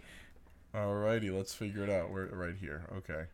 Section three: video reactions. Ah, they're uh, they're all from Reddit, which is a great start. And my computer has a virus. To show off, your, there was an attempt to show off your. Okay, Ah. ready? Ah, yes. Oh, our boy Steve. Our boy, Steven Seagal. Come on, Steve. Show us what you got. The Golden Corral buffet man himself. His, goatee looks like a donut. It looks like a, like a, like a, like a and I'm sure he's dark happy about chocolate donut just got glued to his It face. literally is a donut he's saving for later. that. When I look at myself, I get hungry. yeah, here we go. Steven No. Seagal. Spacebar doesn't is not the play button. he wore the black gi because it's slimming. Yes, yeah, along, that's the only reason. Why. along with the black donut on his face. Yeah. All right, Oh yeah. Dude, his shoes. Why are his Yeah. shoes they're pointy? pointing up. He's about, to, he's about to have like a house fall on him or something. Yeah, Marshall. Look, he's oh. exhausted. Oh my without god. that. This is always much easier for me to do this when I have my sleep apnea mask on. He's literally just like not even doing anything. They're just rolling. Look, look at the girls laughing in the crowd. Oh my god. There's no effort involved whatsoever. Dude, and he's here with like, you can tell behind him are like legit. Just broke that guy's thumb.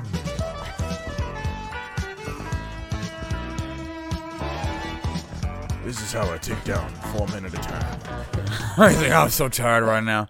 Let me sit down. I got my Got hat a on backwards backwards. Yeah. baseball cap. Yeah, that's Oh my god. that's our Dude, boy that Steve. was- I, I don't understand. Like, wasn't he supposed to be like, the only white guy that like actually had a school in Japan? No, that, that- Yeah, that's what I he mean. It- does. but he also didn't he have a family in Japan and then leave them to come to America? Then and he do, uh, abandoned them. My I- fam- I'm pretty sure he abandoned them to have a movie career. My Japanese family's not cool. My I'm gonna- American I'm gonna- family will be a lot I'm gonna, I'm cooler. gonna start that rumor about Steven Seagal, whether it's true or not. Uh, We're I gonna, think, we're gonna I ahead think and that's believe fair, it. and I think he deserves it. Yeah, I haven't heard many good things about sweaty palms. Oh, Oh yeah, this sweaty is- palms makes me upset. I'm, I'm gonna, Oh, yeah. I'm gonna be clenched in a sec. okay, Iranian Oh, soldiers God, that's failing like the- miserably in the martial arts. Oh no, this Okay. is this is great. Ira- Iranian soldier failing miserably in a martial arts demonstration in front of a top in, top, in front of top Iranian generals and military officials during a ceremony. Dude, Here this we is go. like this is like uh, when you have kung fu nightmares. Like this is what the kung fu nightmare. This is what your test is going to be like. Oh my god! The firing squad is on standby. You know these guys are dead now. Oh my god, Dude, he couldn't break a vase. Bink. What's that shit made of? Yeah, what? It's just full of bricks. They lowered it. Oh my god, What's dude, that thing made out of? pick a shittier vase. Yeah. They got rid of all the trick vases. They brought somebody else in.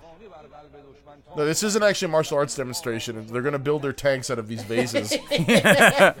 They're showing them how strong the vases are. They're showing how much superior their pottery barn is in Iran than it is here. How many spinning back fists can my flower pot take? The guy just like, I, I, I'm not gonna try to keep up. What if I fuck it up? I've done that. Oh my god. Homeboy's not pleased. It's just like Fuck. yeah. All right. We're all gonna die now. Dude, could you imagine? What are they supposed just to be made break of? now. they just run into a line of bayonets. Just- Dude, there's there's a video that I should have put in this that I don't think I did. Dude, this Where is there's like it's What a like it's like a board breaking demonstration, and the girl breaking the boards literally like, eh, Yep. Eh. I did see Eh. that. Like she gets down to a split and then just And like, it's, eh. the yeah, yeah, yeah, yeah, I did see I mean, like, that. cool that she can do a front split, but like, so can most like fifteen-year-old girls. I feel like you Yeah, know, that- it's that like was- not that hard to get like a, uh, uh, to get flexible, but to Mm-hmm. break boards, it, it's dude, it's so bad. It was a lot of Oh, cringe. I've seen. I think I've seen this before. I don't believe I've seen this. Or just like I've, Oh. seen, I've seen this type of. uh This I put in here because this is the martial art that supposedly is what It's, kung uh, fu was it comes from. Kalipri Patu, Yeah, Oh, something like that. okay. Is that what it's called? Well, let's check it out. it's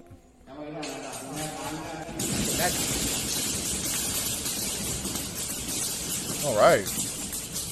And this is how you scare everyone around you. dude. that guy. but Just so- like that guy just like falls apart. but He's they'd just, we- they'd wear those as belts, and then just like, "Fwop, okay, just you know, sharp, Sick. literally just Yeah. sharp, flexible metal. That, Yeah. This That is, would, uh, uh, that would Kalar- really suck. Kalar- uh, Kalari Payatu. Kalari Payatu. there it is. Flexible. Dude, it's a that flexible was sword. wild. yeah. Yeah, no, I, I don't mean that. To, Can you imagine And that fucking guy up? also, I mean, I don't know if this is if this is out of pocket, but that guy looks like Jesus. Also, Yeah. That definitely. I mean, That's and- definitely and- what Christ and- actually looked and like. historically accurate Jesus. yeah, as well. looks, looks like a real Jesus, not not not, not like not like a, a, a French French Prince Jesus. or, or Korean Jesus. It's the Prince Charles Jesus or the Prince Albert Jesus. Is that the one? No, Oh, that's not- God. that's not the one. and we're going to hell. See you guys That's not the right one. Okay. What? Do, what's on to the next one? I, up, uh, oh, this Oh, this is this is more from that. Oh, okay. It's Urumi is a sword with a flexible whip-like blade. that is horrifying. Originating in modern day Kerala, India, it is believed to exist from the 3rd century CE.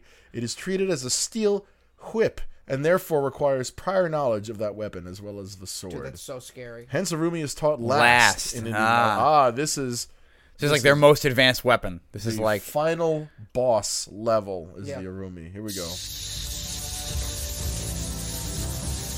She looks like she'll fuck you up too.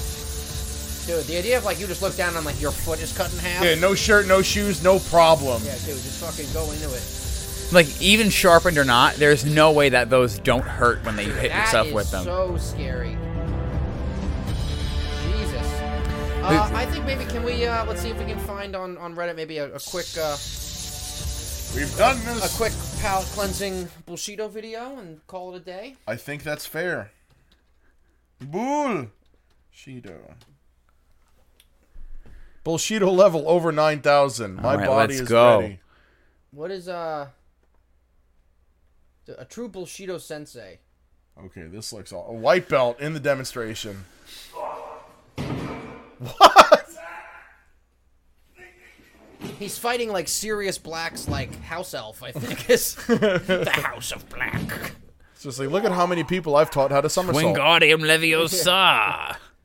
All of my students are tumblers. Stupefy. Yeah, dude. What, Is he shitting? which one is? A shot of Patron or whatever Harry Potter said. This is like if Mel Brooks made a karate movie. This is my fucking looks like Mel fingertip Brooks. toss. It's Mel Brooks. It's yogurt. oh my god, I hate This is yogurt. my Even with fingertip sharp- That's what that is. Hey, welcome to Marty's Martial Arts. This is how you do the fingertip toss. Here we go. All right, let's break for lunch. Yeah, all right, Linda's got matzo ball soup in the lobby. Everybody's welcome. If you've done martial arts long enough, you know that the like ah e ah. It's it's not real. It's not real. No. Oh, uh, can, we, can we go to the, can we go to this one? I true just, this guy has his shirt sensei. off and he looks not good. So Yeah. let's see what this is. This looks like it's going to be awesome. It's Paddy Pimblett. oh, in, in the that- off season. That's like that's like Patty Pimple. Gained 70 pounds in the off season. He's like, I'm good. Here we go. Oh, yeah, you just go like that and you avoid the Oh, knife. this is definitely Systema, 100%. oh, s- dude, This is Systema. absolutely. yeah, the Systema. knife's already in your neck. Just Yep. turn away from it. Just turn it into you. Yeah, I think that is Dude, Systema, ah. I'll, I'll brace the blade against my bare belly, Yep, that, that'll do it. D- dude. Uh, what? I mean, the tit seams on this guy. This guy. I mean, this guy's got it. I mean, this guy's got like. God, his pecs are so big, they're tits. Yeah, this guy's got like. I mean, he's got some supple B cups. I'd say Yeah. probably right. Supple. I don't know if we can show this. Yeah, is this, do we need like a nudity warning for This this? NC 17 Martial Mind Podcast. Right there, yeah. He looks like This John. is the only De- academy where He- they, this is the only Oh, academy. dude. he looks like John Denver ate Jeffrey Dahmer. Dude, look at this. No uniform required. this this is the oh, this is like this is the only academy where like the uniform consists of like a six pack of beer and a bra. Dude, you don't get any sashes when you when you love when Just you get a new color. when you go up a level. You just take off your shirt. my all my black sashes are shirtless, and then we feed them three forty ounces of Colt 45 as their final test. They get hammered Oh my and god. bloated. All right, Oh. next. These poor fellas. The, the worst Oh my part, God. th- they're being fed bullshit martial arts, and the worst part is they believe it. Yeah, dude, that guy. Man, That guy I don't know if they all did. Some of those faces in the back were like, okay, Dude, the guys with no shirts on are fully committed. that's that's true. You're Like, true. th- th- those What are the is acolytes. This? This guy has a Bluetooth headset in, so I don't know if this guy's on a call or. This dust. What Detroit this guy's urban do- survival tactics. he looks like those hammerhead things from Star Wars. Oh wait, Like oh, how wait. does how does his chin and his chest connect? Did you guys see the video of of uh, Sean Strickland going to the urban survival guy? No. no. Dude, We got to Yeah, do you that gotta- I- now. dude. Wait, wait. What about this video? I'm gonna have it okay. incomplete. Let's watch this, and then we got to find Sean Strickland. All right. dude, it's it's magical. What the fuck? Like martial arts in the high school history section. I got the magic stick. Dude, this is Jedi mind tricks. Center Center triangulation, Center triangulation, of course. Yeah, obviously. Supercalifragilistic. Obviously. Expialidocious. Oh! I didn't know Neil Bohr was teaching. I was teaching. Wasn't this guy in Oh. Star Trek? It's the left hand that gets me. It's like, oh, oh yep, look, he's signaling. Go, get, go down.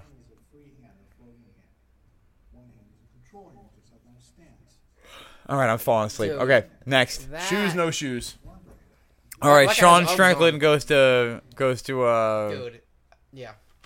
Uh, on Reddit. How do you? Is he is Sean with an sh or is Sean Uh, it's S E A N. the right, the correct Sean? All right, close. Well, then there's also uh, S S H U A N, right? oh God, Hey, Schwan. Hey, Schwan. Lon Schwan. Sounds like a shawarma dish. Schwan. It starts with an A. I'm just like, really, was I'm so off my game. It was just a second of pausing, and then you just click A. Sean Strickland. Dust. Uh, Detroit Dust Guy versus Uh, Strickland. Sean. Oh, uh, here, I'll go back. I think it's uh, Strickland versus the Goat. All right, is this it? I think so, yeah. You're gonna come here. All right, hang on, I got to start this over. Did he just knee him in the face? Dude, I love Sean Strickland. oh, he broke his counter. Oh, I love it. Dude, the best. I saw that. Is I there like, more to that? There, I don't know if there is. Last guy to grab Sean's arm tried to rip it off, so it's natural for him just to break shit. That's great. Dude. I'm a fan of Sh- Sean Strickland. He's suck, he's freaking hilarious. Uh, talking to his opponent mid fight. Next fucking level. All right, this is gonna be cool. Well, Oh Pat- yeah, yeah, well, dude. This video is like I've seen. Thank you I for the watched. center, Jack. I Come watched on, bro. fight. We're both boxers. Oh, yeah, that boy. I knew I'd like you. Bro, you just can't fall. Why just would such a you meathead. fall? Ah, that's pretty good performance. If you keep not going down, fall down, Jack. 30 seconds, Jack. Let's go. I'll give you a chance to win. Just go hard. Come on, Jack. Come on, Jack. 10 seconds, Jack. Five seconds, Jack. This guy's insane. Why is your head Dude, he's such a Sean Strickland meathead. is fucking nuts. dude, he said, "Why's your head made of steel?" Like he's known for having like an absolute steel jaw. Like Yeah. he's such a meathead. Dude, Like- uh, dude. Also, if, uh, not not clearly right now, but like at some point, I don't know if you guys have seen it, but dude, the fight of him when he fought uh, Izzy, he fought Israel Adesanya, Yeah, and just, I like, watched it. outclassed him. Yeah, Is- He lost. He's he's the middleweight champion yeah. in UFC because he beat Izzy. uh, Oh uh, wow, Izzy. I didn't see that. You fight. didn't see Dude, that? no, No, Iz- yeah. Izzy just like didn't know what to do. it was amazing. Sean was just walking at him and just he just it, I don't know. It, was- I Goes don't to show if it putting the pressure on too. Let's let's pull up highlights. Let's see if we can get some yeah, highlights on let's that. do that. And then we can end on that. Cause it do be three o'clock though. No problem. Um, we'll go to YouTube A.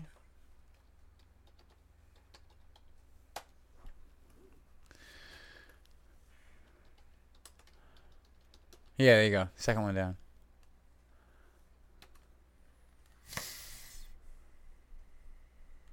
Full highlights. Here it is. I make these. Four minutes. UFC 293, Adesanya versus Strickland. We should shout out the channel. September 9th, Whose channel is Brutal this? League Uh, MMAweekly.com. Hang on. Let's go ahead and find one without a voiceover because we are the voiceover. Yeah. Oh, that's the full fight from somebody's cell phone. Um, What about the first video? That's that- six minutes. we got six minutes. Oh, it's most I mean, We MMA. can, we can always. Just turn the sound off. I want the sound. Epic music.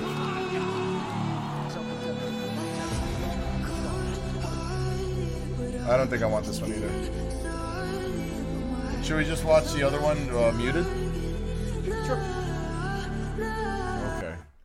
Well, this you know we can just watch this one muted. Yeah, that's fine. Yeah. Okay. I'll start it back to when they started fighting, and we can begin our commentary. All right. So Ed has not seen the Israel Adesanya Sean Strickland fight. I have not. That's a good catch. Throw people off. Checks Yeah. the kick nicely. Out of the way. The problem is Izzy's throwing one technique. He's throwing one technique. He's probably testing him though too. Yeah, this is first round, so you know, Yeah. first round is always kind of tepid. That was a good slip on Izzy's part. The thing is, like, Sean Strickland is doing like exactly what Sifu was telling me about the other day. Is like he's not making big movements to dodge out of the way. He's just like right there, not afraid to get hit.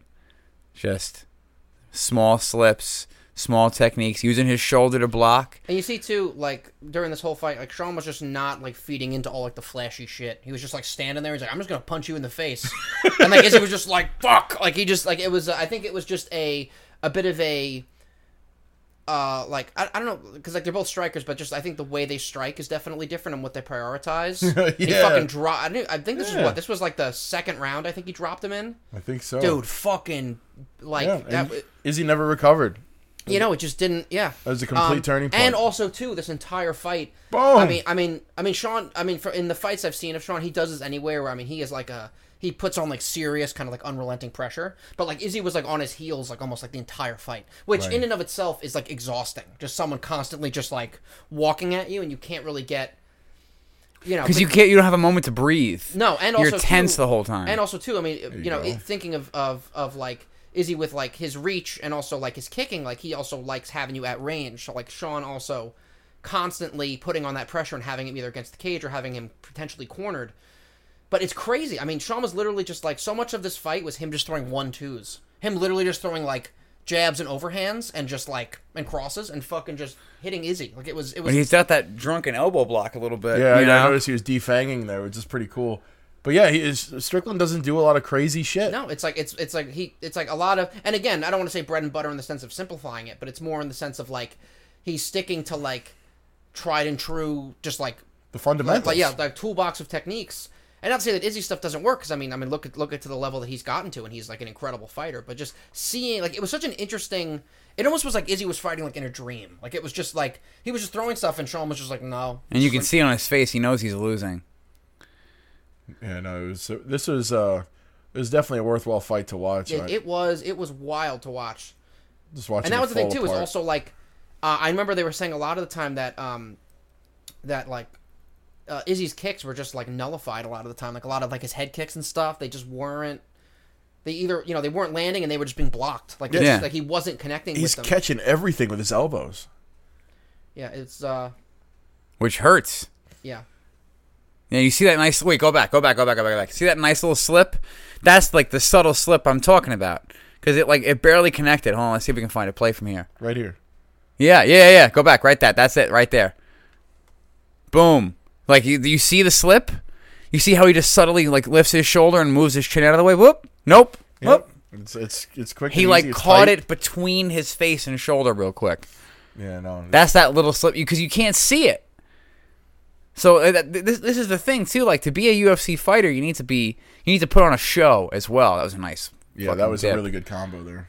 Yeah, because I mean, people get like you know, like what was it? Uh, there was the um, remember when uh, when CM Punk was in was in the UFC? He was in Yeah. the UFC for like I think he I think he fought two fights, uh, and I think it I don't remember if it was the first one or the second one, but he lost like pretty badly to the guy who you know the guy who won, and the guy was like a legit MMA fighter who beat him, but like he like carried on in such a way where he was just he dragged the fight out and he was just playing with CM Punk for the entire fight that like Dana White literally fired him. He was like, Wow. he was like, "You're never fighting in the UFC again. Like, I'm not watching that ever again." And he just like just dumped him. Jeez.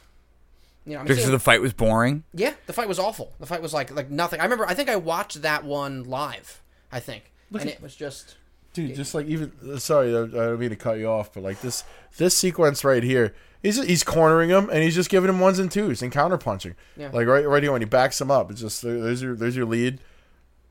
Uh, just there's your reverse. Right, and Izzy's throwing kicks out of desperation. It looks It's like. one two one two. and that's one thing too that like that like you know that I've heard about that also since I mean since we are not we're not even sparring in a cage it's like that's one thing same thing with like in a ring is is is being aware of uh of where your angles for escape are and where you are in the cage to make sure that you're not being because Yeah. because a lot of that because a lot of that is all closing off distance and, and close and angling and closing off and angling your opponent to kind of you know Ooh, there you go. to, to Switch kind of you know keep them in a place where you can load up on them. But um, yeah, the fight was super interesting. It was like it was really re- it was just wild to watch. I was Mm. just like, this is you know because because um because I'm trying to think. I'm trying to think what the story was. Is that if they were trying to get someone to fight Izzy, or Izzy was fighting someone else, and then Sean took up the spot. I don't know if he was fighting Sean originally. no, I think the same. The same. I think Sean was a stand-in. Y- yeah, he took it like last second. Yeah, and he literally and he literally became the champion, and now like like less than six weeks out. Like, hey, you want to fight Israel Adesanya? Like, yeah, okay. and just and just meat-headed his way to, to be the the, the Dude. champ. That's unbelievable.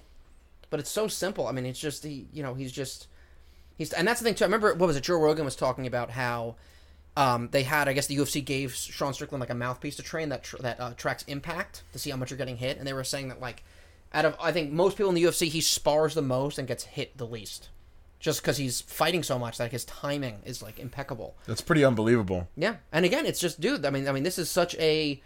I mean, again, with all, I want to say, I don't want to, I don't want to say it in the way of like thinking that all UFC fighters don't have this, but you see, I feel like Sean is such the epitome of like understanding and using your basics. I mean, Yeah. he's, I mean, I mean, he literally got a world title with like two or three punches. Yeah. for the most part, and just like had a good guard, had good movement, and good like um, good dominance over like uh area in the cage, and just like hit him with three punches over and over again, basically, and just like Philly shelled and just fucking beat like outclassed Israel Adesanya. Like that is wild. He's talking shit now. Yeah, I, I mean, like it's we've talked about this, just like get you know leaning back on your basics and relying on them because he's not like Yeah, it, I don't see Sean Strickland and think like you know fighting genius. Like he's not an unconventional fighter, but he's just like it's so tight, like it's so yeah, good. yeah. That's the thing. Is his technique and his application of it is is crazy. Yeah,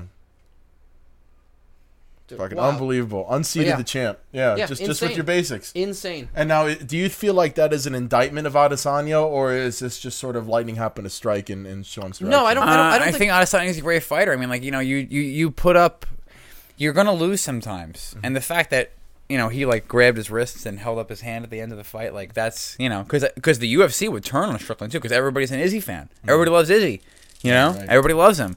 Um, and like especially after that speech, that last win, he's a fucking sensation. You mm-hmm. know, Though I want everybody to feel this level of happiness once in your life. Mm-hmm. Like, like that's that's you know he became really famous and really inspirational after that thing and i could see people getting really angry but you know like he got outclassed he got outclassed by basics it Yeah. looks like that's what it seems like outclassed Yeah. by basics that's really what it is That's all the fancy shit you, is playtime you Yeah, and, and it's weird because it's like it's fancy, not even in the sense of like it doesn't work because like he's used it up to this point, but it was just this stuff wasn't like it wasn't catching. You know what I mean? Like it just Mm-hmm. like like like it just the, the the the the gear just wasn't catching, and it just he couldn't.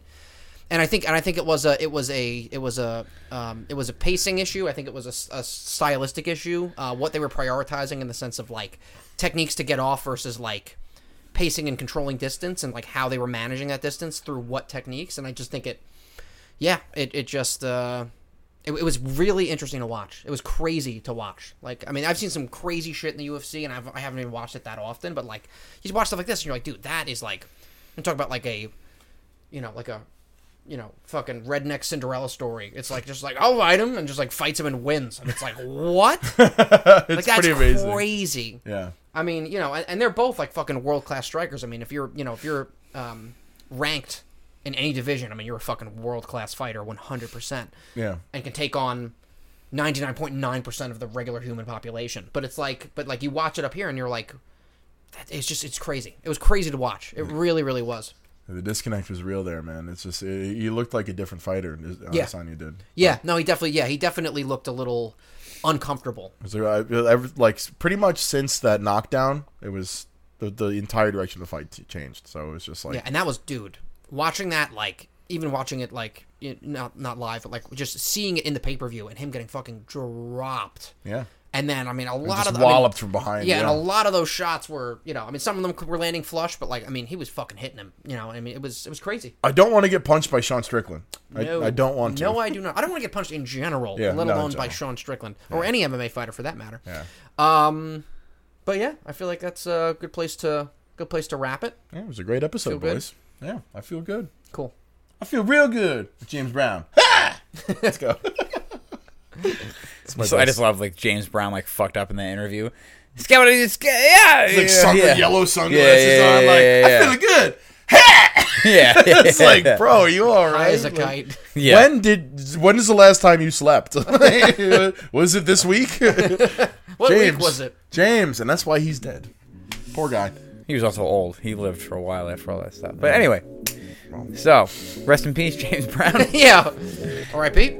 R.I.P. to James Brown. Thank you both. It's been a wonderful episode. Thank you to all of our listeners. Thank you to all of our followers. And this has been the Martial Mind Podcast.